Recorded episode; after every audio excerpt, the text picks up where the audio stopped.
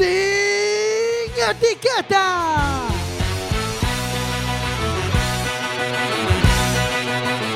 Cuac FM, tu radio comunitaria. Radio Comunitaria, es- estás escuchando Quack FM, estás escuchando Sin Etiquetas.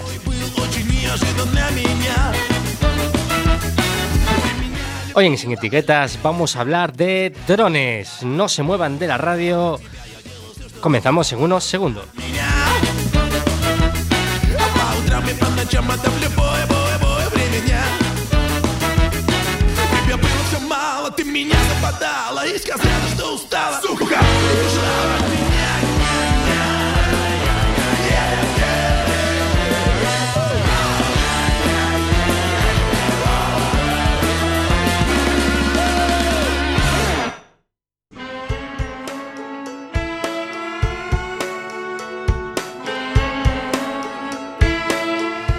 Y son las 10 de la noche y es la hora de escuchar Sin Etiquetas, donde siempre tenemos mm, que ofrecerles a vosotros, los espectadores, un tema distinto cada semana. Y siempre hacemos temas de los más variopintos, pero también hacemos temas muy interesantes, ¿verdad, Alejandro? Me gusta que diferencies entre temas variopintos y temas interesantes, dejándonos a la altura de lo que exactamente nos merecemos. ¿eh? Buenas noches a todos. Buenas noches. Eh, está con nosotros Antonio Pedrouzo, que está ahora mismo de fotógrafo. Mm, Muy buenas noches. Ahora mismo el dron era pana. y como siempre, Jorge Graña. Muy buenas noches. un colega de Bardanca que está aquí eh, a fondo Muni, puede saludar. Hola, buenas noches. Y bueno, hoy vamos a hablar de drones y para eso hemos traído a Aquilino. Aquilino. Sí, sí, hola, ¿qué tal? Muy buenas noches. Buenas noches. Buenas noches. buenas noches. Eh, Aquilino que, bueno, trabajas en... En Aeromedia. En Aeromedia. Aeromedia, sí. sí. Aeromedia.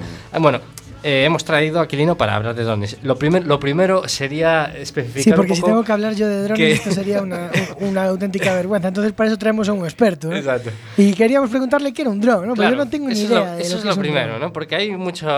Es un, muy amplio, ¿no? El concepto. Yo creo que sí, es un concepto muy amplio, incluso eh, ya me empiezan a sorprender cosas, ¿no? Porque estamos, bueno, un dron, todo el mundo entiende que más grande, más pequeño, es un vehículo no tripulado y ahora últimamente aparecen los drones tripulados. Digo, bueno, dron tripulado entonces ya es una aeronave tradicional, pero bueno, no sé si estáis viendo ahora por ahí que, que empiezan a aparecer equipos de este tipo. Bueno, un dron pues... eh, es la forma vulgar de, de denominar una aeronave tripulada remotamente. ¿no? Ahí se habla de vehículos aéreos no tripulados, eh, pero bueno, la denominación oficial pues sería sistema de aeronave pilotada remotamente. Ah, y es por eso porque se le llama RPA. ¿no? RPA, efectivamente, RPAS, pues, Ah, es- del sistema.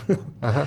Y, y bueno, nada, se- lo de pilotada remotamente, pues se quiere romper a nivel, eh, desde la Organización de Aviación Civil Internacional, la idea de aeronaves no tripuladas, porque cualquier aeronave que esté en el espacio aéreo tiene que estar siempre tripulada, con el piloto a bordo o piloto Abajo. Abajo, pero siempre, efectivamente, siempre, siempre tiene que tener un piloto que controle esa aeronave.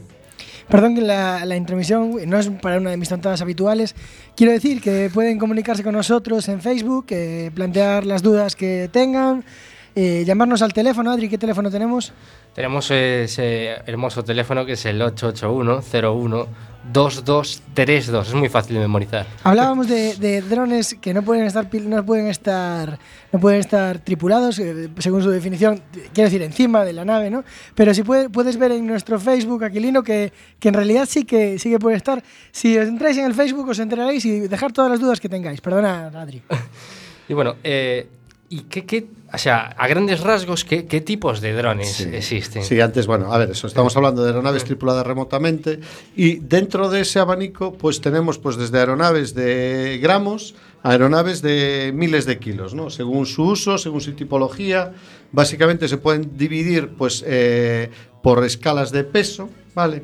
Eh, y funciones. A día de hoy, eh, lo que más estamos viendo por ahí es la categoría inferior, que es de aeronaves de hasta 25 kilos y son lo que a nivel comercial y a nivel civil más se están utilizando. ¿no? Es donde pues, acaba de legislar eh, reciente, bueno, recientemente hace un año y medio en España y bueno, fuera de eso y de más tamaño y de más peso, pues prácticamente ya la totalidad son para usos militares o para usos, mm, bueno, siempre eh, para la administración. Porque, por ejemplo, hay drones que son como los aviones, ¿no? Que para planear, pero luego tenemos el típico dron que tenemos todos en la imagen, que es el típico dron de sostenerse en el aire, ¿no? De estabilidad. Sí, sí. o- Claro, ahí, eh, aparte de por el peso, también se dividen por el tipo de, tipo de aeronave, que puede ser un ala fija, que se llama, que es pues, lo que todos conocemos como un avión, que es eh, un fuselaje con unas alas. Después tenemos lo que pues el- un helicóptero, como todos conocemos, y lo que más estamos viendo ahora pues, son los multicópteros, que son estos equipos, pues eh, eso, hasta 25 kilos, que tienen varios brazos, 4, 6, 8, 10 brazos, con motores eléctricos, hacen poco ruido y como bien decías, pues que se caracterizan por estar muy parados en el aire, ¿no? Eso es- yo creo que la aparición de los multicópteros fue lo que, lo que hizo, popular, hizo que se popularizase tanto todo esto, porque son muy fáciles o bastante fáciles eh, de utilizar, son bueno, bastante seguros, tienen poco mantenimiento, no hacen mucho ruido, despegas y aterrizas donde quieres, a diferencia pues lo que conocemos todos como un avión. Ahora que mencionabas hasta 25 kilos, ¿hay alguna normativa que los clasifique? Sí, sí, sí, ¿Sí? por eso, por eso me paro ahí en los 25 kilos, porque eh, la legislación española pues eh, reguló sobre todo ahora lo que son las aeronaves hasta 25 kilos y básicamente bueno lo que permiten es eh, realizar determinados trabajos comerciales ya, o sea ya se pueden realizar y, a día de hoy pues no necesitan un certificado de aeronavegabilidad para utilizarlos. Por ese, por encima de ese peso sí es necesario que tenga un certificado de aeronavegabilidad y estamos hablando ya de aeronaves mucho más complejas, ¿no? Por eso, bueno, esto permitió eh, que avanzasen muy rápido, se utilicen mucho y de hecho, bueno, ya estamos viendo que hay un montón de empresas en todo el territorio dedicándose a esto. Claro que sí. Y luego otra clasificación que se me ocurre así eh, es eh, en el control, porque eh, igual es comercial lo que se ve, pero por ejemplo alguien lo controla desde el móvil, estos móviles táctiles, pero luego por ejemplo también hay alguno con joystick o... Sí, vale, ahí, no- ahí sí que no hay diferencia, ¿no? Hay siempre un, por eso hablábamos de la S, del sistema de, de aeronaves pilotadas remotamente. Se habla de sistema porque siempre tiene que haber un control en tierra y tienes que poder, eh, mm, poder eh, controlarlo desde tierra. Otra cosa es que tú programes un vuelo, pero en cualquier momento puedes eh, pues abortar la misión, cambiarlo, lo que sea. Pues lo que es lo- el sistema de tierra, la ground station que se llama, ¿no? Pues puede ser pues la típica emisora que se conoce radio control, que es lo que se suele usar para usos profesionales o algo un poquito ya más complejo, ¿no? El, el utilizar ya una tablet, un móvil o tal, pues ya estaríamos hablando pues de equipos más sencillos, más con otro tipo de utilidades, ¿no? Pues que, que, bueno, que no se necesita tanta precisión ni tanta fiabilidad. Os puedo hablar de un caso de uno muy como el que tienes ahí tripulado por un gato en el Facebook, pues que a un cliente nuestro pues se le, se le fue pues por contestar una llamada mientras lo estaba pilotando. Entonces, sin querer Pobre gato. Pobre gato, y el gato desapareció. y se volvió triste y azul, como decía Roberto Carlos. ¿no? Sí, no, aparte para la gente que marcamos PES en lugar de OS en el móvil y las mandamos así en los WhatsApp, no, no, no Pues veo muy así, pues fiable. él quiso rechazar la llamada y lo que hizo fue cambiar el punto de aterrizaje y lo mandó a dos kilómetros. Pero él, él todo esto sin, sin saberlo, no era consciente. Y al final lo encontraron y analizando la caja negra, porque casi todos estos llevan, curioso. van guardando todo un fichero log donde van todos los datos y tal. Pues, pues coincidía la llamada, como se había cambiado. No, es que yo no cambié el, bueno, lo que se llama el Dynamic Hold Position. ¿no? Yo no lo cambié. y resulta que sí que lo había cambiado inconscientemente al hacer el gesto todos de rechazar llamada. tal, por eso, pues, pues por eso. Es, es una pasada como desde el móvil hoy en día con una aplicación puedes incluso tripular este tipo de, de drones, pero también puede surgir a lo mejor algún robo de dron mediante el control. Es muy difícil.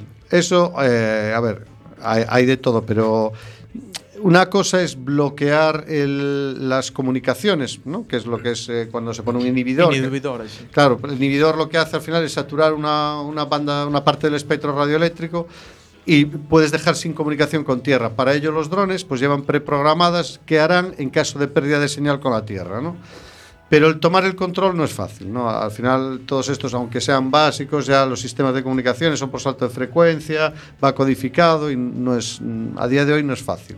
Y las fuentes de alimentación, o sea, eh, ¿qué autonomía tienen? ¿Los hay solares? Eh, Vale, ahí lo de las autonomías depende mucho de la tipología de la aeronave.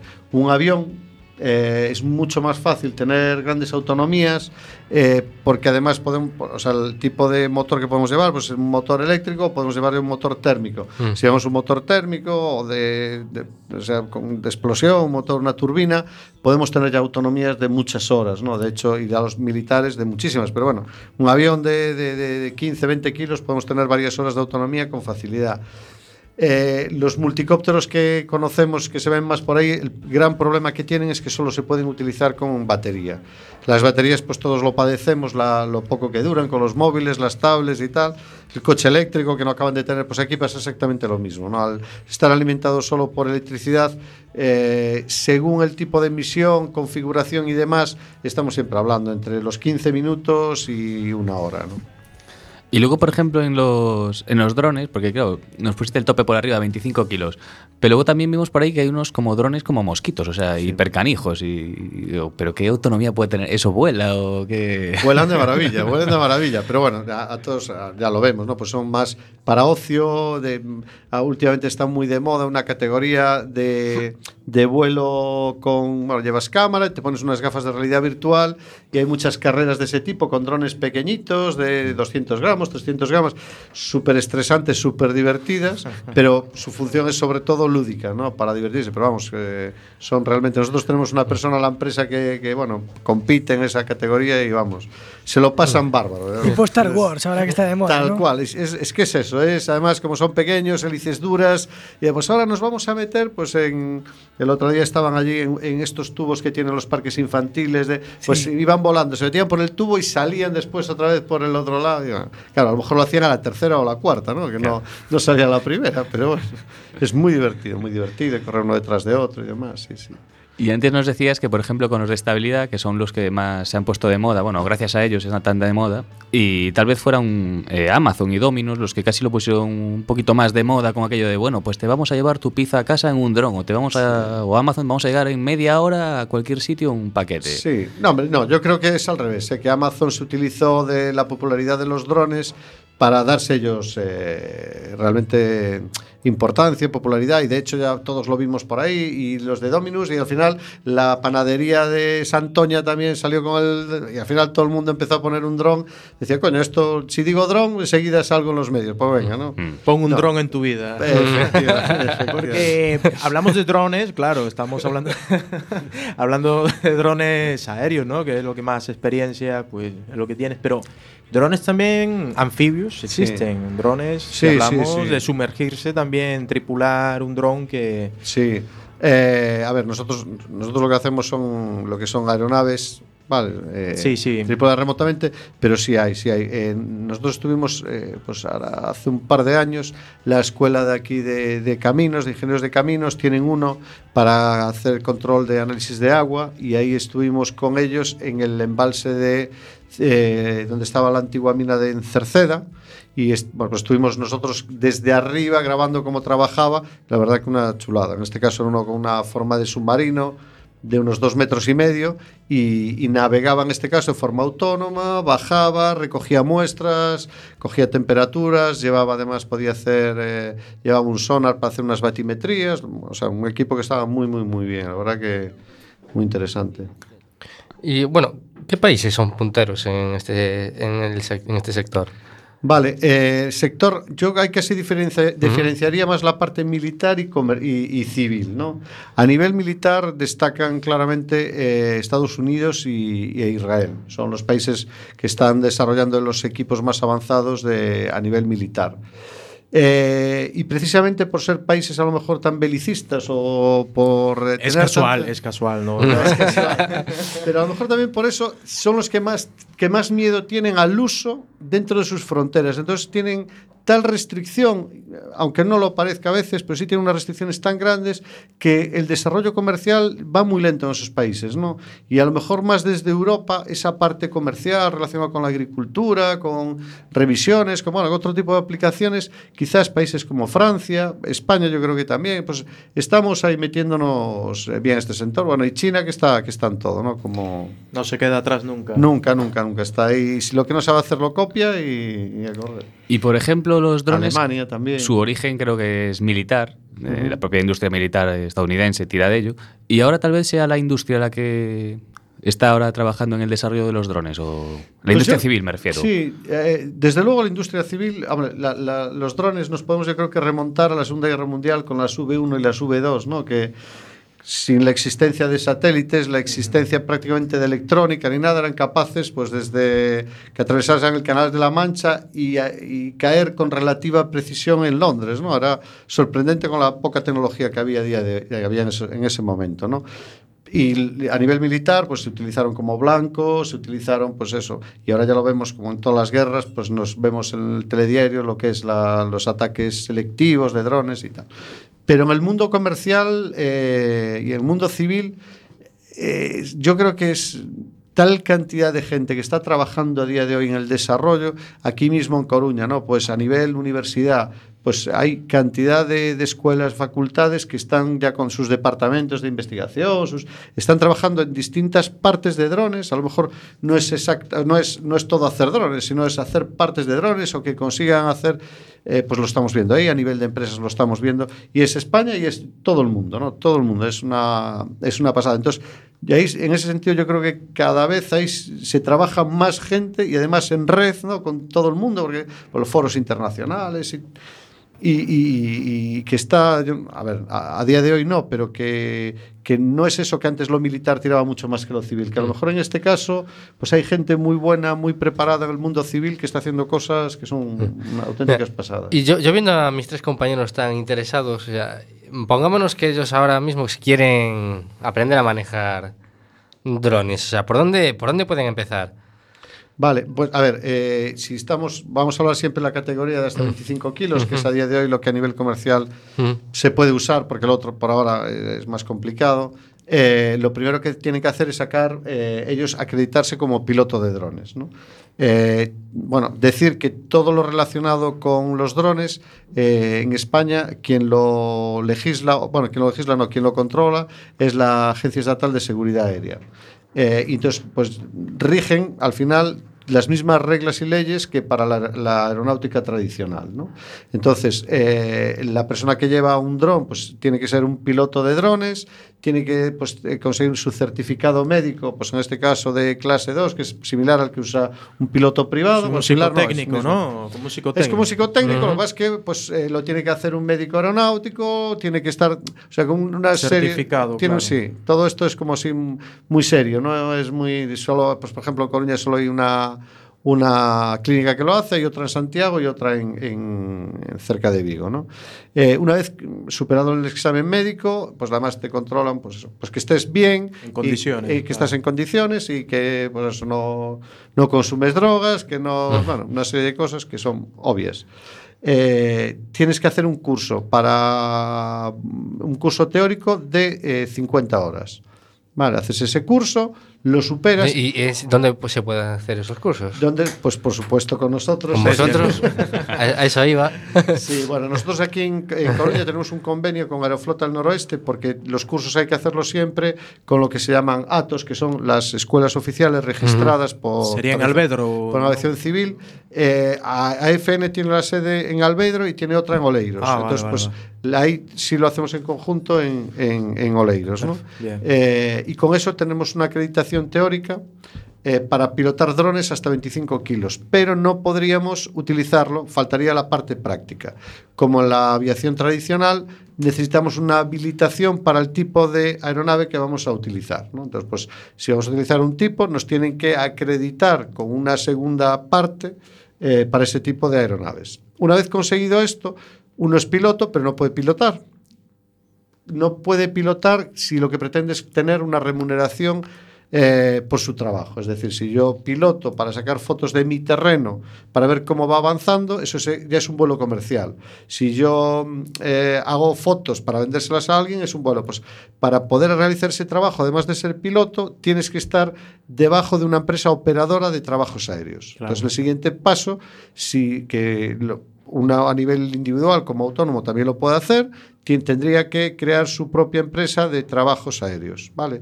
Esa empresa pues tiene que tener seguro de responsabilidad civil aeronáutico, tener un Cumplir con las normativas. eh, y- efectivamente, sí. todo eso. Entonces, desde ese momento ya podría hacer, bueno, después ya está el tema fiscal y todo eso, ¿no? Pero bueno, a nivel aeronáutico, con eso ya podría eh, poder trabajar y cobrar por hacer trabajos. Y para acceder a estos cursos no se requiere ningún conocimiento básico. No, pues igual, pues mm, Ah. para ser piloto de un, un Airbus A320, pues lo mismo. En, a Ah. nivel casi mundial diría, con la EGB ya vale.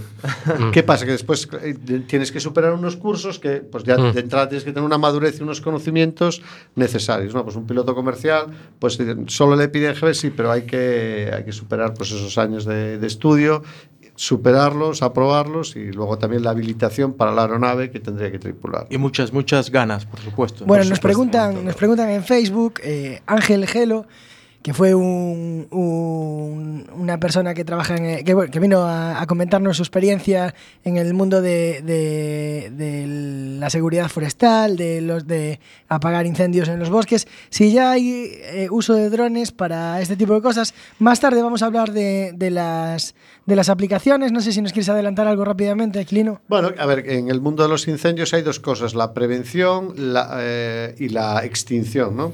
En la prevención yo creo que es evidente eh, y durante la extinción eh, está claro que si hablamos de drones de, de hasta 25 kilos poco podemos llevar para apagar un incendio, pero bueno, si hay proyectos de aeronaves mucho más grandes que pueden llevar eh, pues ya cantidades importantes de agua y bueno, con las posibilidades de que pueden trabajar de noche, eh, a diferencia de los aviones tri- tripulados y demás. Yo creo que eso vamos a tardar un poco más en verlo, pero lo que es la parte de la detección y la coordinación a la hora de, de la extinción, pues ya se está haciendo. A día de hoy la unidad militar de emergencias ya los está utilizando.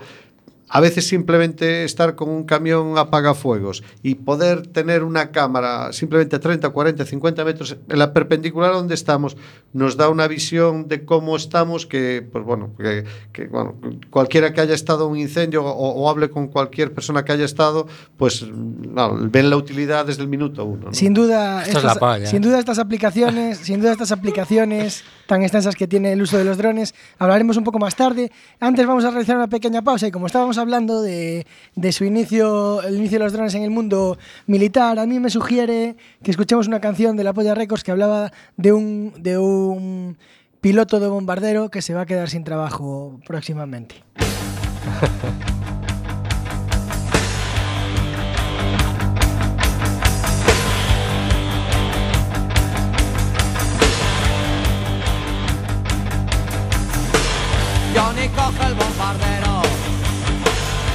lo eleva por el cielo.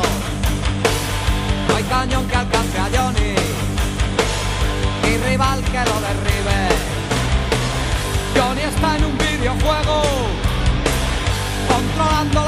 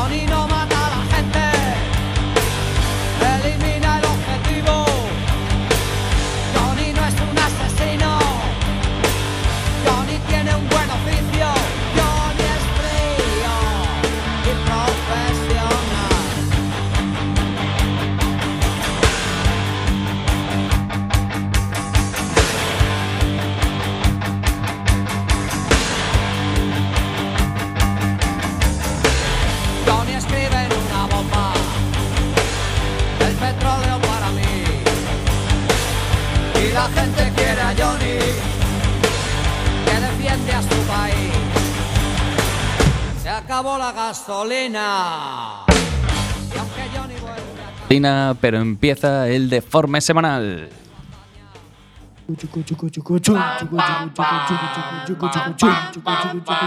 El deforme semanal. Hola, pana.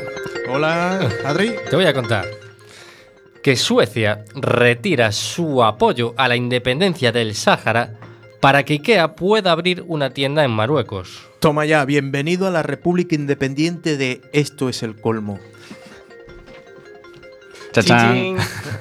Un joven ruso se desmayó en una borrachera. Todo bien, ¿no? Sus amigos llamaron a la ambulancia y los médicos indicaron que el chico había fallecido. Hombre, qué lástima. Tras unas horas en la cámara refrigeradora de la morgue, el ruso revivió. No estaba muerto, estaba de parranda. Comenzó a gritar y a hacer ruido hasta que una enfermera vino al rescate. Después de un buen rato, el ruso volvió con sus amigos a seguir bebiendo. Esa es la actitud, sí señor. Hay que levantarse y no decaer nunca. Un vecino de Tárrega fue a ingresar 10 euros en el Banco Santander para pagar una excursión a su hijo. Uh. Le pidieron 10 euros de comisión. 10 euros, una comisión muy justa, desde luego. Le aplicaron la de ¿usted es cliente? No ha entrado al banco a echarse una siesta. Res- resulta que si no eres cliente, cliente no del que entra, sino cliente pues con cuenta bancaria, ¿no? Y esas cosas. Haces un ingreso, si además pones el concepto, te tienen que cobrar 10 euros de comisión, es decir, ingreso, concepto y no eres cliente, 10 pavos de comisión. Desde luego que poner el concepto bien merece 10 euros. Ole. Un gamer japonés lleva 20 años con la Super Nintendo encendida para no perder la partida. Pero, pero una cosa, la Super Nintendo guardaba los juegos de verdad. La, la- la Super Nintendo guardaba los juegos. Lo que pasa es que era gracias a una pila que tenían los cartuchos.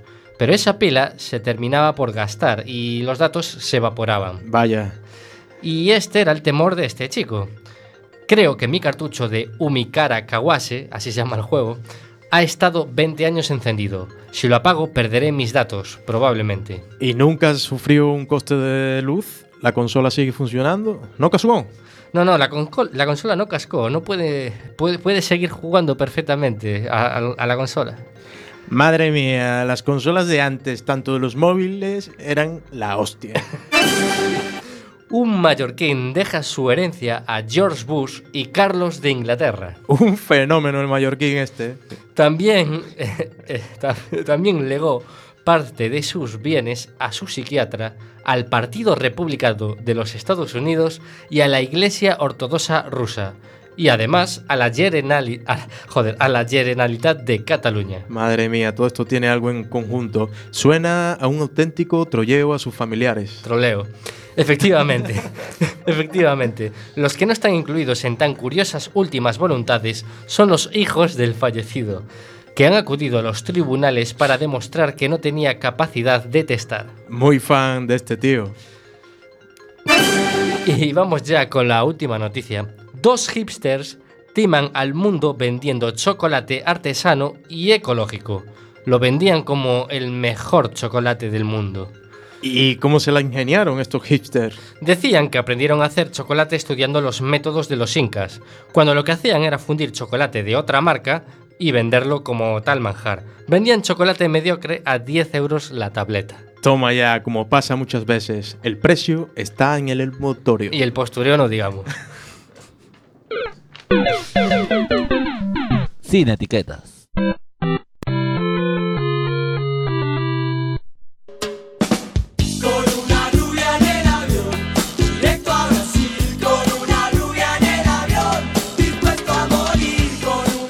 Seguimos aquí na Radio Comunitaria de Coruña sin etiquetas, na 103.4, falando de drones. Y bueno, lo primero también había que preguntarle a Aquilino es... eh, Jorge, es, es, eh, la empresa en la que estás, eh, exactamente, ¿qué hacéis? Porque eh, es tan amplio el tema. No lo vimos nada, claro, no, no lo logramos ahí saber. a ver. Pues habrá que hablar con la persona responsable de esa web. Eh, cuando- van a rodar cabezas por vuestra culpa. espero, que cuando, espero que cuando veáis que alguien pierde su trabajo y... Bueno, si mañana veis eso, un anuncio de empleo que se es, que es por vuestra culpa. Pues sí, eh, a ver, nosotros lo que intentamos transmitir es que eh, somos especialistas en drones, ¿no? Eh, y, y solo eso y, y todo eso, ¿no? Eh, hay gente, o sea, nuestro cometido es desde la formación de, de pilotos, la asesoría para, para formar empresas y la integración de equipos, la construcción de equipos y después ya la operación con los equipos, ¿no? Es nuestras líneas de trabajo fundamentales. Eh, no, no queremos ser ni buscamos ni ser productoras de vídeo, ni ser empresas de topografía, ni ser empresas de, pues de revisiones de fachadas o de eólicos, sino ser los gruistas que llevamos los, los sensores, sean cámaras u otro tipo, eh, en equipos y que bueno, pues nosotros los tenemos perfectamente preparados, mantenidos eh, y con gente que lo sabe pilotar perfectamente. Entonces, bueno, lo que, a lo que aspiramos. Y cuando alguno tiene una necesidad un poquito distinta y necesita pues que preparemos alguna aeronave para trabajos específicos, tenemos la capacidad de, de muchos casos poder, poder resolver esos. Porque en esa capacidad que decir de resolver problemas, realmente es I más D, puro y duro. Sí, nosotros en la parte de I+D es algo que estamos dedicando desde el principio, porque empezamos cuando había muy poquito en el mundo de los drones y era mucho el, el háztelo tú mismo, ahora que estamos en un momento que pues estamos creciendo bastante en personal y bueno, tenemos pues eh, personas pues muy preparadas ahora eh, desarrollando, mejorando e integrando eh, muchas muchas muchos equipos, muchas cosas, ¿no? Desde las aeronaves, como pues ahora si, si vais por nuestras instalaciones, nos estamos preparando una unidad de tierra dentro de un furgón para tema de emergencias y bueno, pues llevamos eso, casi un mes ahora, a ver si, si lo acabamos ya pronto, pues para que puedan equipos de emergencia recibir las imágenes termográficas, puedan pues eh, estar viendo lo que ven pues otras personas trabajando con drones y que bueno, esperamos poder eh, bueno, eh, entregarlo en breve, ¿no? Y, y en equipos, pues eso, según necesidades que van surgiendo, pues vamos adaptando equipos o preparándolos. O, bueno. Palabras de tranquilidad para la encargada o encargado de la comunicación de la página web. Si no ha quedado claro en la cabeza de Jorge, es porque es por culpa de nuestra ineptitud, Aquilino, no es por culpa de la comunicación, porque ha quedado eh, nítido ahora mismo, ¿no? Vale. Y por ejemplo, por hacernos una idea del, del trabajador de una empresa así, ¿qué es más? ¿Un informático o un ingeniero? Muy bien, buena pregunta. Pues a ver, nuestra empresa eh, a lo mejor es un poco atípica porque hacemos mm, eh, muchas cosas dentro del mundo de los drones. ¿no? Hay, la mayoría de las empresas relacionadas con los drones son operadoras simples. Eh, trabajan y yo creo que la mayoría dentro de España, de las mil empresas que hay actualmente, eh, 1047 creo recordar, eh, a lo que se dedican es, eh, yo creo que el 70% al mundo audiovisual. En nuestra empresa sí tenemos, pues hay, mm, sobre todo hay ingenieros, un aparejador y, es lo que más hay. Después, pues eh, eh, también un grupo de pilotos también, que es en los que, que pues hacen la parte de las operaciones, de los trabajos que hacemos. Y en la parte de la ingeniería, pues hacemos el desarrollo de, equipos y, de I+D. Y de hecho estamos siempre en programas de, de, I+D en relación pues con empresa y universidad. Y hay oferta y demanda como piloto de drones. Eh, pues, hombre, mm, yo creo que va a haber más. A ver, eh, quiero decir, todo el mundo vio lo de los drones, esto es el futuro, es el futuro. A ver, yo digo que es el presente. Ya está aquí. Ya está aquí, pero a nivel comercial eh, hay trabajo, pero, pero bueno, que va poco a poco. Mm, el mercado se va preparando, se va adecuando, hay cantidad de, de- de trabajos, no sé, el mundo de la topografía, por, por poner un ejemplo, ¿no? Pues sí es cierto que eh, están viendo la utilidad, se va integrando y cada vez lo van viendo más normal que haya un dron en los trabajos. En el mundo audiovisual, pues eh, hace cuatro años nadie se planteaba para una producción meter un dron y ahora ya es muy normal. Cualquiera de las series de televisión que vemos en la actualidad, películas, pues hay cantidad de planos que hay. No sé, fue Hechos por drones. Sí, sí, sí, cantidad de ellos. Bueno, ¿no? a mí, a mí se me sale la baba, como el resto de mis compañeros y algún oyente, pero ¿es un tipo de, de empleo divertido o requiere de mucha responsabilidad? Las dos cosas. Es muy divertido. Yo eh, se disfruta. ver, la parte de. Yo hago mucho trabajo técnico y, y en- dentro de la empresa y ese ya no es tan divertido. Pero lo que es el trabajo de las operaciones yo siempre disfruto mucho. ¿no? Yo te puedo hablar, el sábado llegué a las 5 de la mañana de estar en San Sebastián, que estuvimos con la, eh, fue los actos de inauguración de la Capitalidad Europea de la Cultura. El jueves y el viernes estuvimos rodando para un astillero en un yate de lujo, que era la primera vez que salía a la mar en Alicante. La botadura, ¿no? Eh, bueno, no era exactamente la botadura, era ya la entrega. Ya la entrega, es eh. un barco que se iba para Miami, necesitaban imágenes de él navegando y todo eso. Pues fue muy divertido porque pues estuvimos parte del día viendo los astilleros por dentro, nos enseñaron todo y luego ya en la mar, pues el poder estar navegando. Joder, esto aquí, pues en las Islas Atlánticas, pues un montón de veces que ya fuimos a temas audiovisuales, ya temas más técnicos también. Eh, no sé, llegamos al sitio más lejos que fue, fuimos, estuvimos en Nigeria, ¿no? a la parte más lejana, allí haciendo un documental para la televisión española. Eh, ¿Qué más? Botaduras de barcos, yo creo que ya un montón de astilleros estuvimos. Revisando palas de aerogeneradores, pues ya también en unos cuantos sitios estuvimos. Eh, y bueno, con el mundo audiovisual, pues eso, en películas, en, en programas, en, bueno, en, en mil historias, viendo. Además, tienes la suerte que cuando se hacen pro- eh, docu- documentales o comerciales de empresas, pues hoy, por ejemplo, vi que habían publicado uno que hicimos sobre una empresa que se dedica al mundo del, del- de los mejillones. Pues eso, estuvimos grabando en las bates, pues tienes la oportunidad de conocer cosas que si no sería muy difícil pues ver cómo lo hacían, pues en minas, en, bueno, cantidad, cantidad de, de- de sitios. La Unas verdad que eso sí que es divertido. tomas sorprendentes, desde Sí. luego. Por ejemplo, para los futuros operadores, ¿qué tipo, qué equipo necesita un futuro operador de dron? Claro, ahí lo, lo que hay que tener claro es qué se quiere hacer. Por eso que un dron es un- una aeronave tripulada remotamente, Claro. pero ¿qué quieres hacer tú? Entonces, yo creo que ahí está sí, muchas veces el problema, ¿no? La gente que quiere, no, yo quiero hacerme piloto de drones, vale, hacen la parte teórica y cuando tienen que hacer la práctica dices, vale, ¿sobre qué aeronave te quieres certificar? Ah, no sé. Ya. Y dices, Claro. Pues a ver, ¿tú a qué te quieres dedicar? ¿A qué? Pues entonces es ahí donde la gente a lo mejor está un poquito más perdida y más, ¿no? Otra gente no lo tiene claro, pues estamos viendo gente que viene del mundo audiovisual y tiene claro que lo que quiere es pues eh, sus conocimientos audiovisuales, pues que estaban trabajando como cámaras o similares, pues el, el, bueno, estar más formados, estar más preparados o simplemente ver las posibilidades que tienen, si es un alguien que dirige cualquier cosa, pues ver hasta dónde pueden llegar, lo que se puede hacer. Y hablando, por ejemplo, como antes tocamos un poquito de refilón la parte legislativa de las leyes y los órganos que lo regulan, eh, imagino que habrá unas multas, por ejemplo, para el mal uso de los drones, el propio uso sin licencia, por ejemplo. Sí. Vale, ahí el, el tema de los drones eh, hay que eh, diferenciar el uso comercial y el uso deportivo o lúdico. ¿no? Lo que está prohibido es que cualquier persona realice trabajos comerciales sin ser piloto ni estar dentro de una empresa operadora. ¿Qué significa esto? Que no solo que no cobres, sino que no tengas cualquier otro tipo de remuneración. Bueno, el ejemplo de si yo eh, soy un agricultor y quiero ver cómo evoluciona mis, cos- mis plantaciones de maíz y estoy haciendo una foto periódica, pues eso ya es un uso profesional, porque estoy teniendo un rendimiento, ¿no? O, o quiero coger, pues yo tengo un hotel y quiero que se vea desde fuera fotos, pues eso es un uso. Eso estaría prohibido si no eres piloto y no estás con una empresa operadora.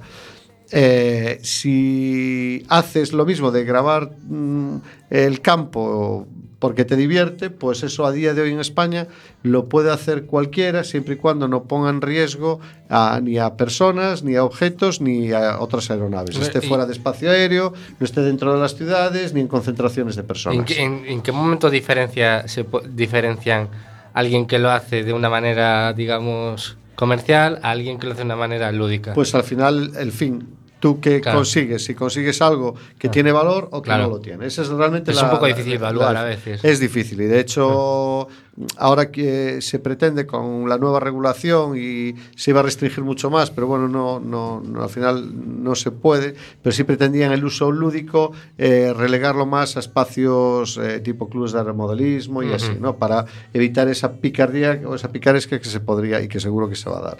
A mí me surge una pregunta, Aquilino. Eh, ya tengo mi título de, piloto de drones, ya tengo mi asociación con una empresa que puede operar con drones. Eh, ¿Cuánto me cuesta un dron? Claro, claro, ¿cuánto me cuesta un dron? Pues mira, eh, puedes ir ahí a Mediamar y comprar un droncito y o desde, no sé, desde 20 euros, 30 euros, hasta todos los miles de euros que te puedas eh, gastar, ¿no? A ver, para hacer trabajos profesionales, eh, cualquier sistema, pues, mm, hombre, menos de 10.000 euros no debieras de... Pero bueno, de ahí para arriba y hombre, hay cosas como el que está ahí con el gato, que ese es el mítico que se ve por todos lados, que es el modelo este Phantom blanco, que hace cosas muy dignas y pues está en torno a los 1000 euros. Según sea una versión u otra, pues puede estar entre 600 y 1500 euros, ¿no? Y oye, haces cosas audiovisuales dignas, ¿no? Sin más. Pero ya si queremos eh, de ahí para arriba y luego ya, pues a ver, si tú estás llevando una cámara, pues que a, que a veces hacemos algún trabajo con un modelo de cámara que solo la cámara vale 50, 60 mil euros, pues tienes que pensar que lo que la vaya llevando tiene que ser algo muy fiable, muy Claro. bueno y, y que, vamos, no- Acorde, no- acorde. acorde, acorde con todo eso. Bueno, evidentemente voy a abandonar mis pretensiones en este mundo porque eh, casi nunca me acuerdo dónde dejo las llaves. Imagínate si pierdo el dron o una cámara de, de 60.000 Sí, euros. nosotros las cámaras no las tenemos en propiedad, pero sí muchos trabajos las requieren y nosotros lo que hacemos es montarla en nuestros equipos, sí. Y por aquí hay de mirar por la salud de nuestros oyentes, eh, ¿qué tipo de... O sea, ¿son habituales los accidentes? Imagino que no, con los drones. ¿Y cuáles serían, por ejemplo, la casuística más, más habitual de un accidente con un dron? Vale, a ver, accidentes de drones, eh, una cosa es accidentes con personas heridas, ¿no? Que los hay, pero bueno, por ahora afortunadamente pocos. Y otra cosa es accidentes con los drones. Nosotros eh, procuramos no tenerlos, pero hay veces que si un plano complicado, pero que va a ser muy llamativo, compensa la pena arriesgar, pues a veces lo hacemos, a sabiendas que podríamos pues tener una rotura o tener. Pero ya es porque nosotros arriesgamos sabiendo que no lo estamos haciendo bien, pero sin poner nunca en peligro a nadie, ¿no? Pues plano, pues entre árboles, entre queremos algo muy llamativo, rozando esto, lo otro, pues no, pues, pues, en, en- cuando estábamos allí al lado de Nigeria, en Benín, pues también un plano que querían de una mina donde estaban niños trabajando y era una cosa así muy tal, y pues el realiza, yo no lo estaba viendo dónde estaba el dron, me fiaba de la palabra del realizador y tú sigue, sigue, no, que voy a chocar para atrás, tú sigue, sigue, bueno, acabó encima de un árbol, tuvimos allí un indígena que nos tuvo que bajar el dron, bueno, bueno hicimos un espectáculo, pero bueno. Eh, a nivel, a ver, sí pasa, ¿eh? Mucha, hay muchos, yo creo que hay varios miles de drones perdidos ya en España por ahí sin, sin, sin que los dueños sepan dónde está, por no tener mucho conocimiento de su uso, no respetar las medidas de seguridad necesarias. Luego estamos viendo el vuelo sobre concentraciones de gente, ciudades que están prohibidos a día de hoy y además que se están haciendo muchas veces sin conocimiento. ¿no? Yo hablo con conocimiento de, de eso, de no hace mucho pues a una persona nosotros le preparamos un equipo, eh, casi ni quiso escuchar lo que hablábamos, a una hora se fue, al día siguiente sobrevolando una ciudad aquí en Galicia, al día siguiente nos viene con el aparato todo roto y tal, y digo, joder, pues menos mal que no te cayó en... Y de eso lo ves, ves mucha irresponsabilidad. Estos multicópteros... es que no es un juguete. Es que no es un juguete. Y estos multicópteros tienen el problema de que cada vez son más fáciles de utilizar. Entonces, pues llevan GPS, llevan un sensor de presión, llevan acelerómetros, giróscopos, brújula, llevan de todo. Entonces, da una falsa seguridad de que es fácil, de que esto no se cae. Y no es verdad. Cualquier cosa que está en el aire es susceptible de caerse. Y hay que respetar, pues, y hay que tener unos conocimientos mínimos cuando puede fallar un sensor o puede medir mal. Y la gente eso no lo tiene en cuenta. Y, y- y sobre todo a nivel amateur y tal, pues eh, hay gente que, que está poniendo en riesgo mucho a los demás. De hecho, cada vez se están poniendo más denuncias y las está viendo con relación a esto de la seguridad. Para, para riesgo los fines militares. Se habla de que los ejércitos ya utilizan sus propios drones para labores de reconocimiento y misiones de alto riesgo también, Sí, como sí, lanzar Sí, lo que, lo que se les los- ocurra, ¿no? Sí, a ver, en ese- eh, hay los drones ofensivos y los drones que son defensivos. simplemente, bueno, o Ah. defensivos o que son simplemente para, para el control, ¿no? Eh, pues aquí en España en concreto, pues se están usando equipos, eh, unos pequeñitos que lleva infantería, que son de un 2-3 kilos de peso, que es para ver más allá del horizonte y tienen alcances muy pequeños, de 1 o 2 kilómetros, y luego se están utilizando ya equipos más grandes que pues pueden estar varias horas. Una, una buena noticia para los bolsillos de los contribuyentes y es que además es mil veces más económico que,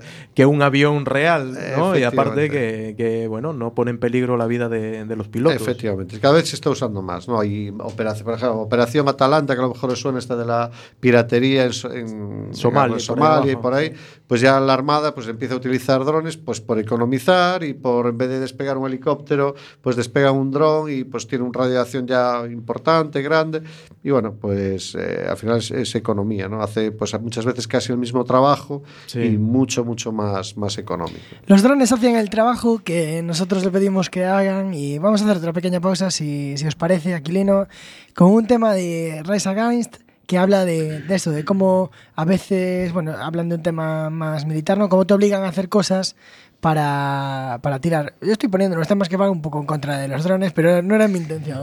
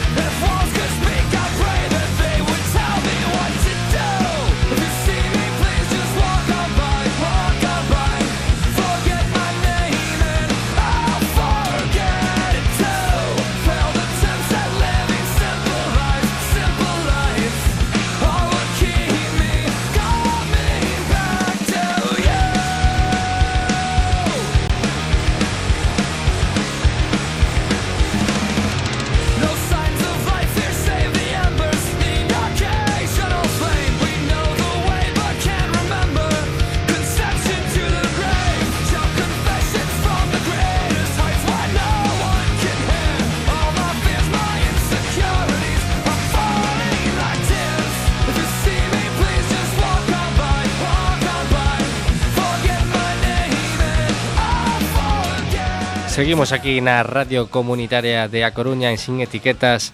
Eh, Vai sendo hora de escoitar un pouco de cousas bonitas co reggaetón de Antonio Pedrouzo Pana.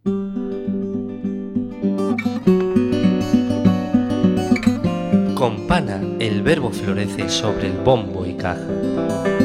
Llega la poesía reggaetoniana.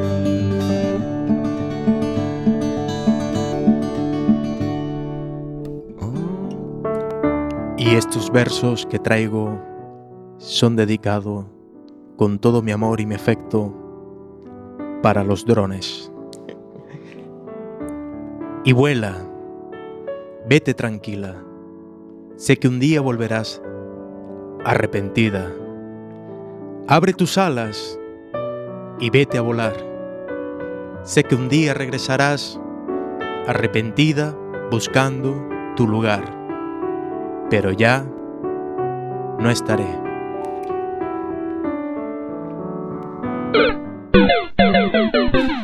Sin etiquetas. Sin etiqueta. E seguimos aquí en Sin Etiquetas falando de drones con Aquilino.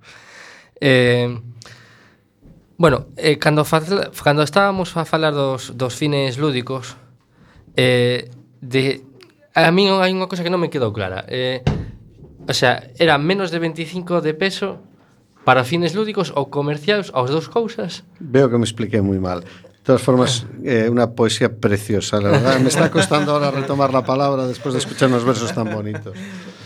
No, eh, lo de los límites de peso es independiente, es decir, hasta Ah. 25 kilos es lo que, lo que decía era que no necesitaba un certificado de Ah. aeronavegabilidad. Vale. Más, eh, Entonces- conseguir un certificado de aeronavegabilidad implica eh, pues equipos costosísimos. ¿no? Ya estamos en Mm. un salto de precio que pasamos a, a mu- mucho dinero el que una aeronave pueda tener ese certificado de aeronavegabilidad. Entonces, cando falamos de drones con fines lúdicos, Sí. Cuando hablamos con fines lúdicos, pues es la persona pues que pues lo utiliza más como aeromodelos para pues eso, practicar, jugar o grabarse igual que nos podemos grabar con una cámara. Hacerse un selfie con el dron. Eh, efectivamente. Eh, Eso es un volumen, es un volumen bastante amplio de negocio, ¿no? Lo de los drones, hombre. eh, pues en- es- en el, en el- en el ámbito lúdico. En el ámbito lúdico. Hombre, en el ámbito lúdico básicamente la gente lo quiere es para, para grabar cosas, para la parte de, de cámara, llevar una cámara aérea y grabarme desde arriba o grabarme mis viajes o grabarme... En las partidas de paintball. Eh, por ejemplo, interesante. Y es... Y bueno, sobre acerca de las utilidades económicas, ¿qué cosas se os ocurren eh, preguntarle qué, para qué podría valer un dron? Por ejemplo, Yo alucino con las autoridades que, le- que se ven por ahí, eh, alguna- lo que se le ocurre. Es decir, o, por ejemplo, ya comentamos lo de la agricultura, por ejemplo, para fumigar, Sí. pero incluso para controlar la propia cosecha. Porque, a ver, Sí. tú piensas que tienes aquí hectáreas y hectáreas de vides y, bueno, pues tienes un control mucho más. Sí, hombre, la agricultura eh, yo creo que van a tener mucha utilidad. Está empezando ahora a tenerla. Sí es cierto que mucho de lo que vemos por prensa hay mucho humo, ¿no? Quiero decir, muchos proyectos que posiblemente vayan muy bien, pero que a día de hoy aún no están funcionando. ¿no? El pretender que simplemente por llevar un determinado tipo de cámara desde arriba ya saber que una planta tiene la enfermedad del...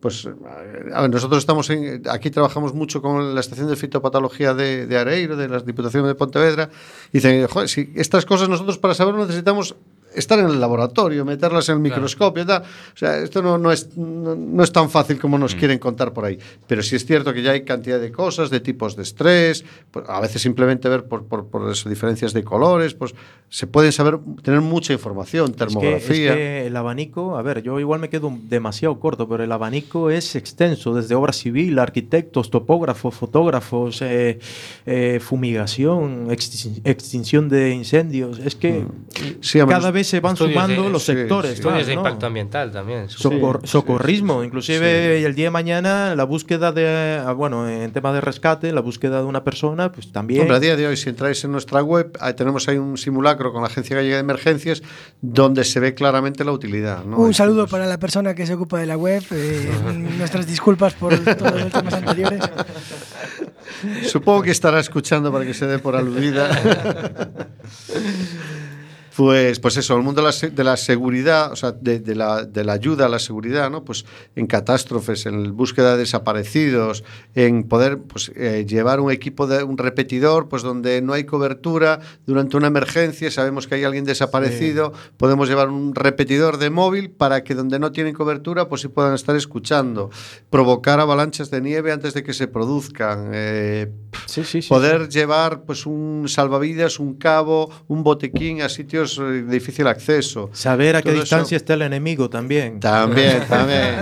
Pero aquí nosotros, nuestro ámbito de trabajo El siempre es enemigo mucho- siempre está en casa. Efectivamente. Para eso no hace falta ni grandes distancias ni grandes autonomías. se acerca por el este de la tropa. Bueno, una de las palabras que me llamó mucho la atención es la fotogrametría. En, Sí. en vuestra página pude echar un vistazo, ¿no? Sí. Hacer un escaneo de, de Sí, todo lo la que es el fotogrametría, bueno, pues básicamente es levantar un plano con una imagen real.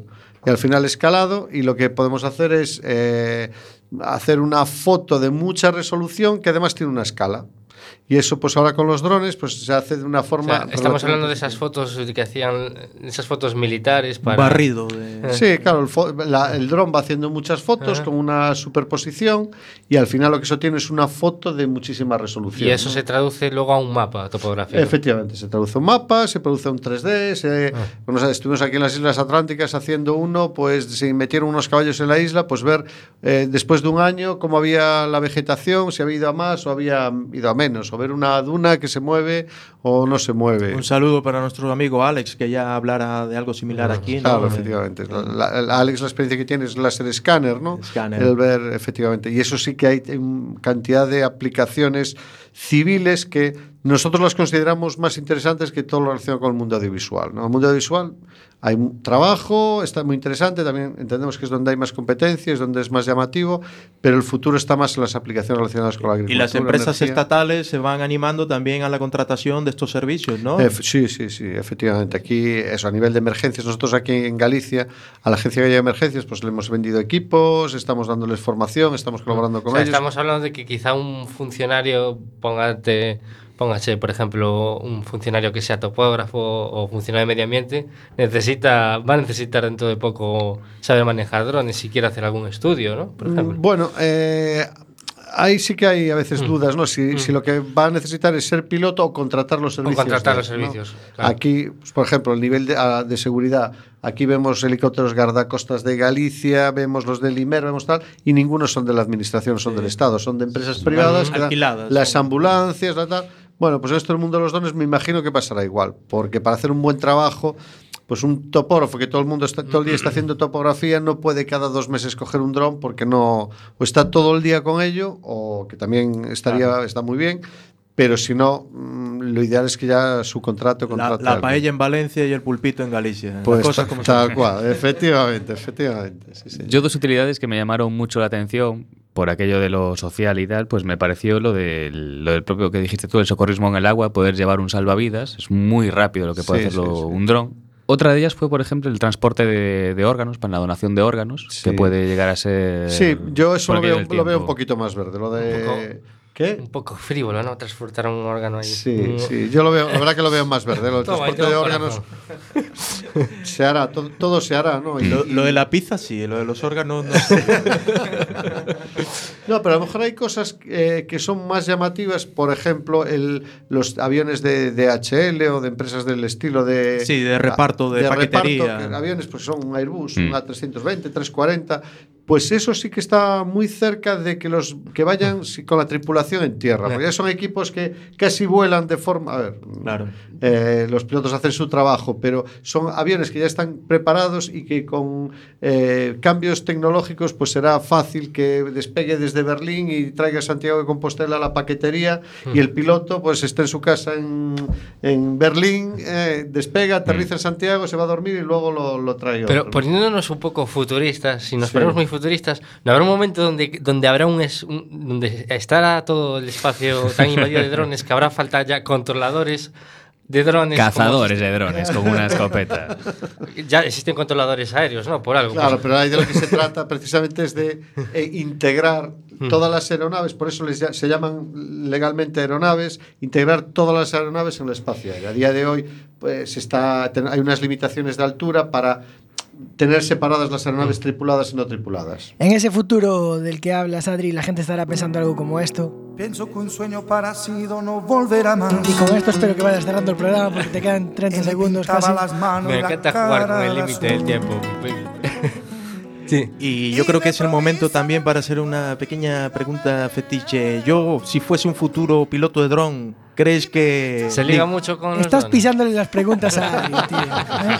Si uno tiene una pregunta fetiche, debería A ver, hacerla él. yo creo que estaría muy bien mandar una carta de amor a la ventana de tu amada a través Sí, de drone. sí. Apúntenlo. Y el, Bueno, y el WhatsApp también. Bueno, eh, excelente el trabajo de Bardanca, excelente el trabajo de Pana y de Jorge y muchas gracias por estar con nosotros. Aquilino, gracias por placer, participar. disfruté mucho estando con vosotros. Y, Y muchas dejamos- gracias por arrojar un poco de luz en esto que no teníamos ni idea. ¿eh? Nos quedamos con el nombre de Aeromedia y seguiremos para cuando necesitemos una reproducción de todo lo que nos pasa aquí. Nos Os- vemos en el siguiente lunes, Adri. Os dejamos volando con los GC Kings.